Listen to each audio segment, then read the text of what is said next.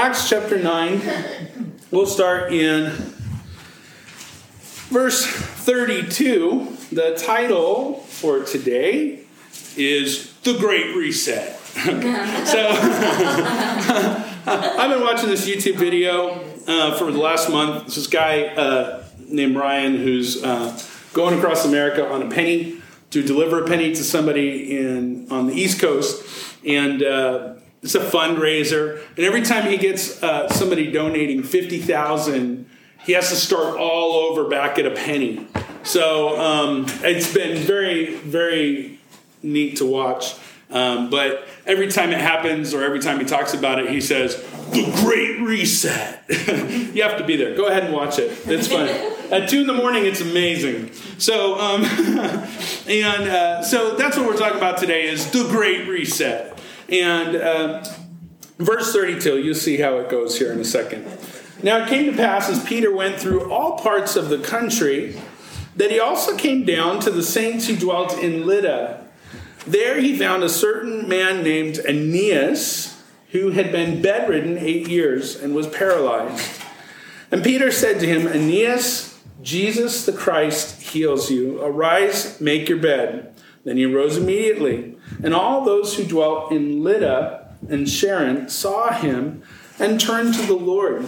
So here in Acts chapter 9, we know this is kind of a turning point as Saul, the persecutor of the church, uh, he gets saved. Jesus meets him on the road to Damascus, knocks him to the ground, and salvation happens there in the life of Saul, aka Paul. And and yet, Saul's not ready to be Paul at this point. Uh, he's still got some growing to do, he's got some learning to do. And you notice there in verse 31 we looked at last week, the churches throughout all Judea and Galilee and Samaria had peace and were edified. When Saul left, he went to Arabia, Galatians 1 tells us. He went to Arabia, and just some time with him and Jesus is the best we can tell some education there in the wilderness. And, and because of that, the church was edified, had peace, and was multiplied in verse 31. So, kind of a strange thing in the beginning of his ministry, the best thing that Saul could do is get off the scene, you know, and, and God had other things for him at this moment. But we turn to Peter, back to Peter here in verse 32 and and he's just kind of going around to all the churches and seeing how things are. The the good news of what jesus had done had spread.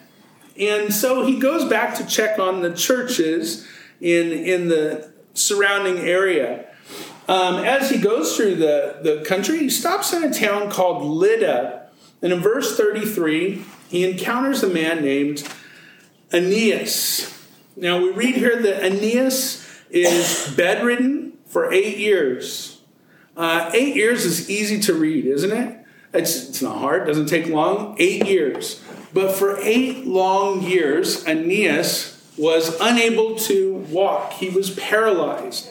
He was unable to take care of himself. He was stuck in bed. And notice the healing here in chapter 9 as Peter finds him and says, Jesus the Christ heals you. We'll talk about that in a second. Arise, make your bed. And he rose uh, immediately. So there is this man who is, well, sick. He's paralyzed.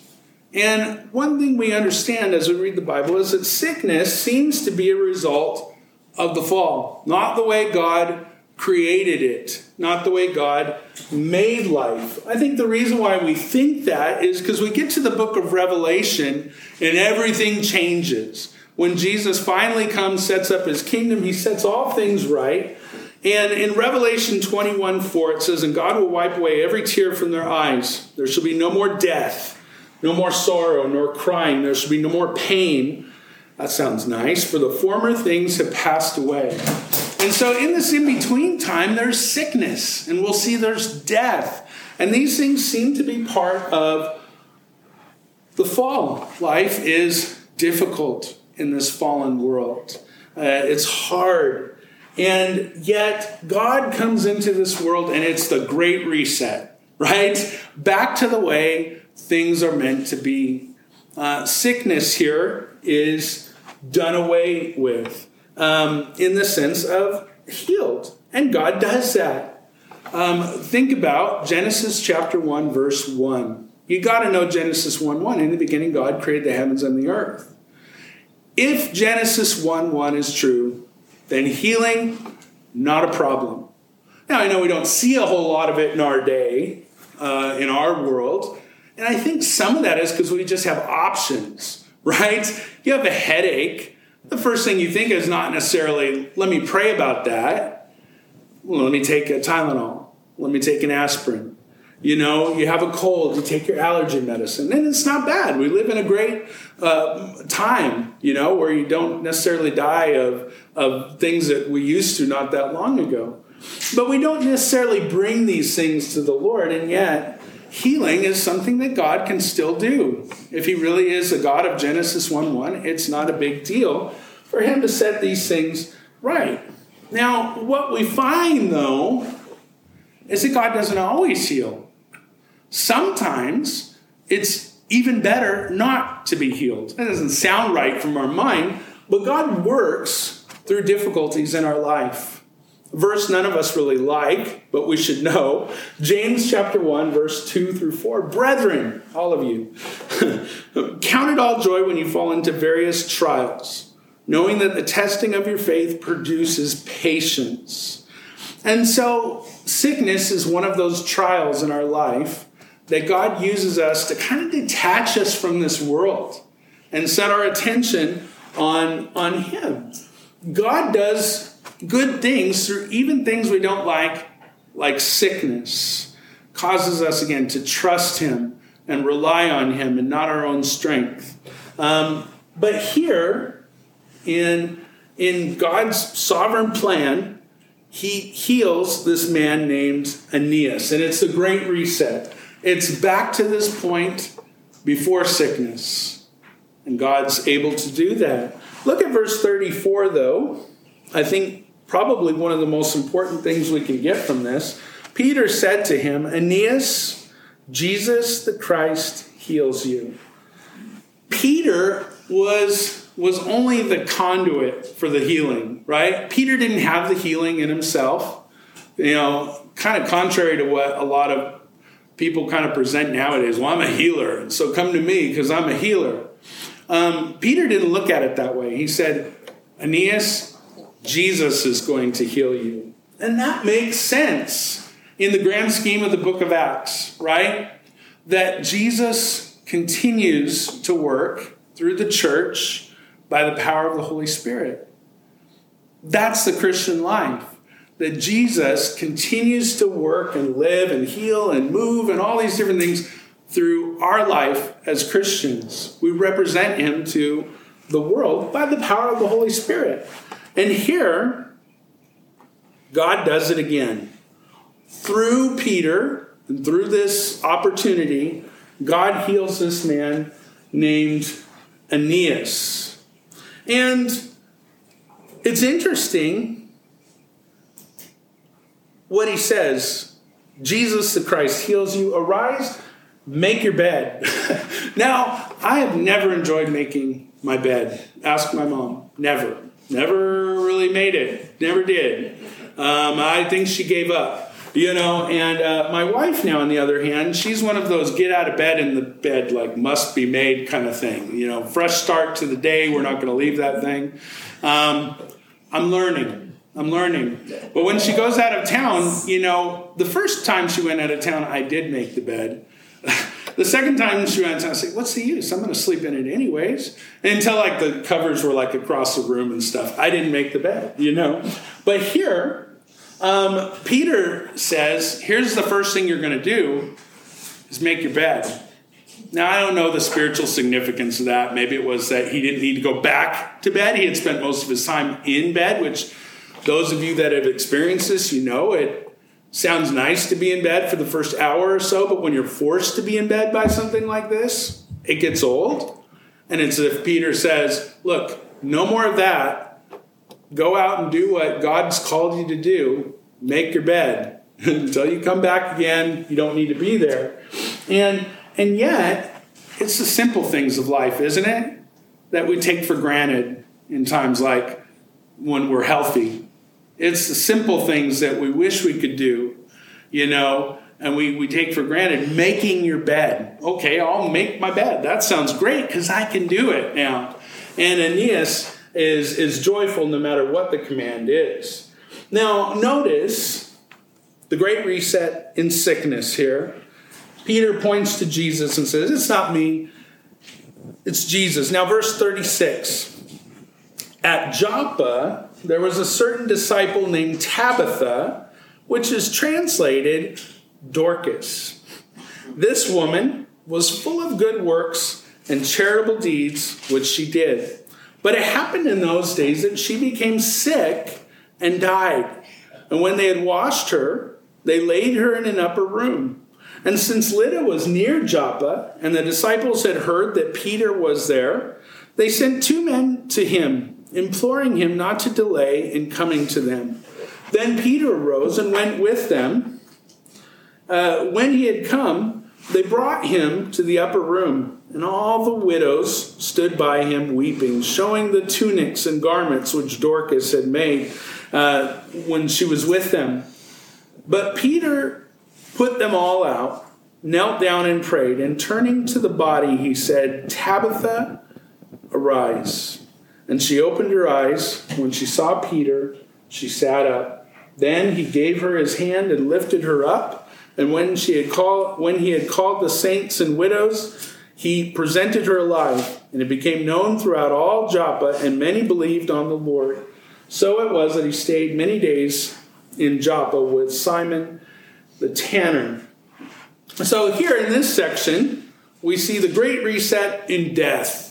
That's huge, right? Great reset in death. And it happens in a place called Joppa, coastal city it exists today. Uh, actually, one of the prettiest towns there in Israel, I think. Uh, I still remember it. It's right there by the coast. It's kind of built on a slope, so the streets are narrow, and you have all these stairs that go up these hill, hilly kind of areas. It's a seaport, um, really pretty. And and um, Peter is called to Joppa. Now, this may sound familiar to you.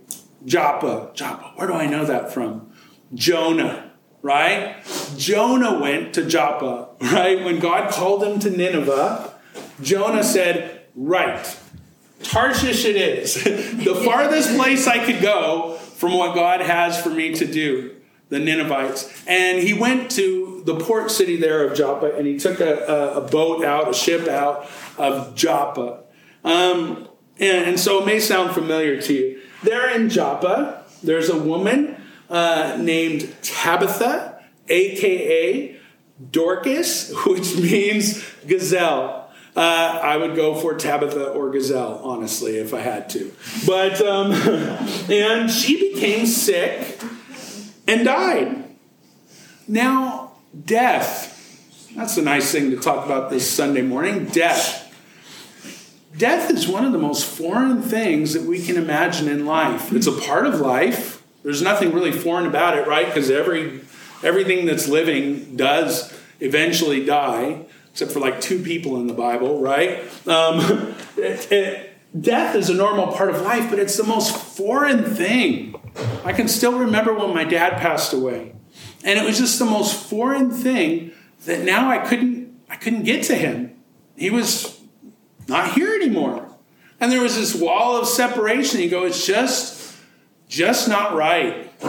And, and that's the way we feel. Um, even as believers, we know better, right? We know that heaven is a real place, and if you've trusted Jesus, that's where you're going. But Paul says in 2 Thessalonians 4:13, we don't sorrow as those without hope, but we do sorrow, right? There still is sorrow because we miss the people that have gone on before. And in here, no exception. There's this woman, Tabitha, and she dies, and her friends, all her widow friends, they miss her and they're weeping and they're showing all these wonderful things that she made. Oh, she, she sewed this, she crocheted this, whatever. And they're just weeping, saying she was so kind. Man, that's the way you want to live, isn't it? I'm just going to say on the sideline there, you want to live that that that one day you're missed, right? People look and they go, man, such a servant, so kind, so loving. Um, and she was missed. And and here they call Peter. Now, verse 40, Peter comes and he does everything the way he's been taught. Now, there's no um, there's no process of raising the dead, right? There's no secret to raising the dead. The the big deal here is that God's involved, right? Because again, God can do anything, Genesis 1 1. The big thing in common here is that Jesus is involved in this, but he follows the example that he had from Jesus. You'll remember in Luke chapter 8, Jesus was brought to the house of Jairus, the synagogue official, and his little daughter, 12 years old, had died. Jesus came in and said, Well, she's not dead, but she's just sleeping. And the people laughed. They went from crying to laughing. And Jesus put them all out. And Jesus raised that little girl back to life. Well, Peter does the same thing here in verse 40. You notice, verse 40, he put them all out. Now, they weren't laughing, they were crying, but this is the way Jesus did it. Not a big show, not a big thing. Put them all out. And Peter goes and he kneels and he prays. And he actually says, little girl, he says, Tabitha, I'm sorry, Tabitha, arise. Very close to what Jesus said, little girl, arise. The example of, of Jesus. And she opened her eyes and she sat up and he helped her up because he's a gentleman, right? and and there, death is defeated. The great reset on death. This is something we remember. God has power over death. He's defeated death. Jesus defeated death and the power of death on the cross. Now, this was only a temporary fix, right? Uh, Tabitha, she ended up having her day where she died for reals. I mean, forever, kind of until heaven. You know, she went to heaven. It's a better way to put it. And and and so it's only a temporary fix. But that's one of the great things, great truths of the Bible that death has been defeated. Paul trash talks death at one point. He says, Death, where's your sting? because Jesus has disarmed death on the cross. We don't have to fear it, we don't have to be scared of it. Death is defeated, the great reset, because of what Jesus has done. So, check it out. In reality, God has reset sickness. He's reset death. And in chapter 10, we'll look at it next week, but he also reset the division in our life. Acts chapter 10 is another milestone. There's lots of them in the book of Acts. But in Acts chapter 10, we see God calling the Gentiles, the non Jews. And it's a big deal, and Peter's going to have a part of that. Um, but we know from Genesis chapter 11, go back in your mind to Genesis chapter 11 all the world was one language, right? After the flood, um, you know, people multiplied over the face of the earth there, but they were still like unified and together. They're building this structure up to the heavens. They're covering it with, you know, tar and pitch inside. Their whole thing, God's not going to flood our planet again. He's not going to destroy us through a flood. We'll we'll figure this thing out, right? And they're building this thing and God frustrates their language and divides them. You know, it's kind of it's kind of funny. We think, oh, if the world was all just together on one page, and if the world was all together on one page, we would find a way to destroy ourselves. That's probably what we would do, right? God knows it, you know. Um, so in Genesis chapter eleven, he frustrates their languages. He confuses them. And, you know, they went from understanding each other to just looking at each other and scratching their head. I don't know what you're talking about, you know? And, and in Genesis chapter 12, God goes even further to divide the planet. In Genesis chapter 12, he calls a man named Abraham, Abram at this point. And for no good reason, really, God calls Abraham to go to a, a land that he'd show him and he would make him a people, and he would bless the world through him. And this, the account of Abraham is a beautiful story of God's grace for no good reason. But check it out Genesis chapter 12, the world is further divided into Jew and Gentile, Abraham's descendants and everybody else, right? And, and, and God had a plan in all of this, of course, but the world was divided there were those on the inside and those on the outside. Now, it's not exactly true because God did work in the lives of Gentiles, right? Rahab, non Jew, Gentile. God worked in her life. Ruth, non Jew, Gentile. God worked in the life. Uh, uh, Naaman, almost, I couldn't think of the name. Naaman, non Jew, Gentile. The city of Nineveh, not Jews, Gentiles, right?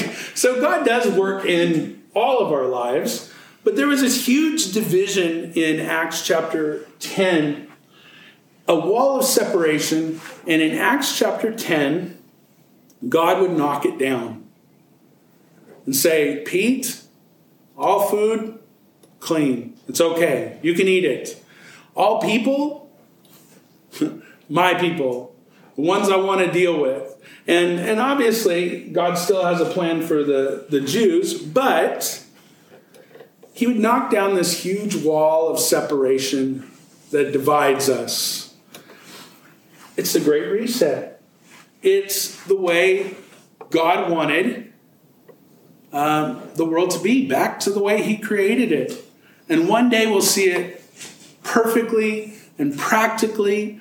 God will reset things the way that they're meant to be. No more sickness, no more death. Ah, so good. No more tears, no more things to divide us. Just Jesus. And it'll be wonderful and it'll be beautiful. And God's bringing it about.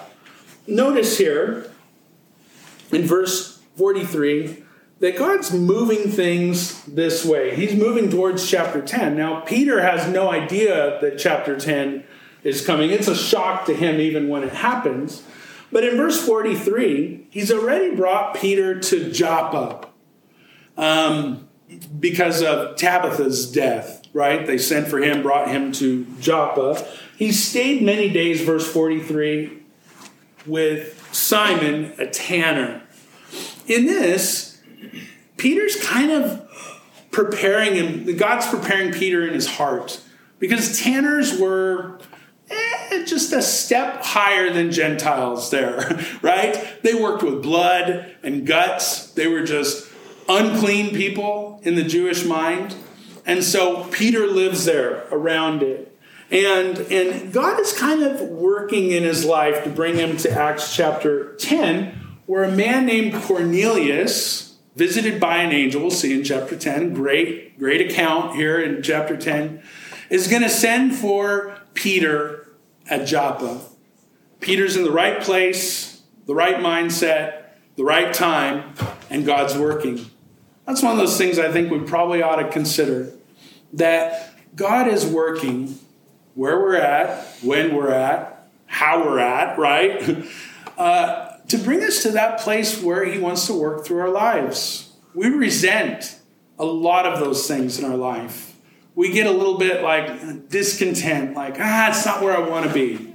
It's not when I want to be. This is not how I want to be right now, the job I want to be doing or whatever. And God says, you know what? You don't understand. Chapter 10 is coming, and Pete, you need to be in Joppa.